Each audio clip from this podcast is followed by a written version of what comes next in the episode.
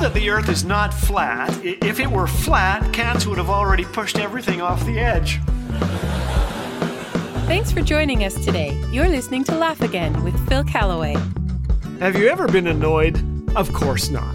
But here are things that annoy me slow drivers, fast drivers, close talkers, queue jumpers, noisy eaters, nosy neighbors, and bad parkers. I was seated at gate C37 waiting for a delayed flight. A lady five seats away was talking loudly into her phone to her child, who was presumably studying for an exam. She told the child, and about 147 of us at the gate, the meaning of words like blurt and fatigued.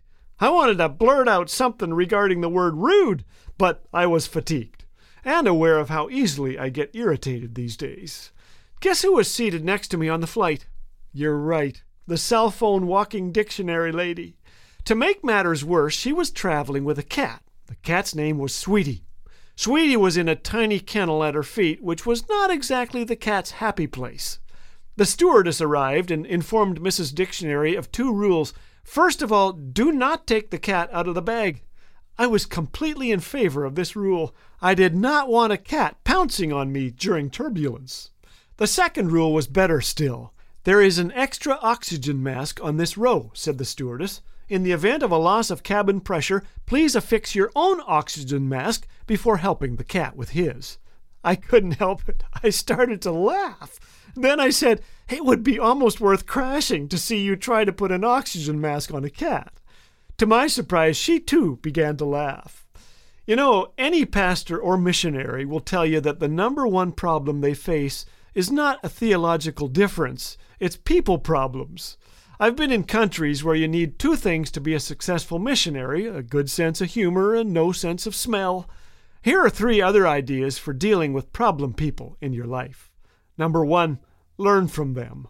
The driver who cuts you off in traffic provides an excellent opportunity for you to resolve never to cut someone else off.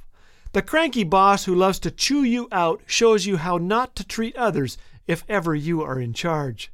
The disagreeable one who is never happy until you are miserable teaches you how to adapt and move on. So send each of them a thank you note for helping you become a stronger person. Well, maybe not. But don't let such opportunities be wasted. Don't let them wear you down. Let them help build you up into the agreeable, discerning person you should be. Number two, pray for them. Don't tell them I'm praying for you because you have problems. Uh, just pray. In Luke 6, Jesus advised us to pray for those who mistreat us. For years, I've kept a little prayer list in my Bible, and it is startling how God has answered those prayers. Something supernatural happens when we love those who have wronged us, enough to pray for them.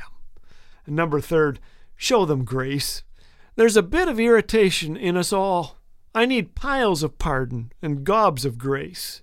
May we extend to others the grace we want extended to us. Some of the softest people I know have the gruffest exteriors. Have you noticed that? Beneath those sandpaper personalities may be someone who needs to witness a little grace, acceptance, and forgiveness. Today, let's wage peace. And don't forget to lighten up. Remember the cat lady on the plane?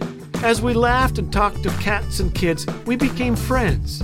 For about 24 hours, all I could smell was cat food but I learned that laughter is the shortest distance between two people. Experience the clean family humor of Laugh Again with Phil Callaway 24 7 on Laugh Again TV. Available on YouTube anytime. Bite sized videos guaranteed to make you laugh, think, and encourage your walk with Jesus. Just search Laugh Again on YouTube. And did you know that your likes, comments, and subscribes help get these encouraging messages in front of more eyes? So be sure to engage and help spread the word. Laugh Again, truth bringing laughter to life.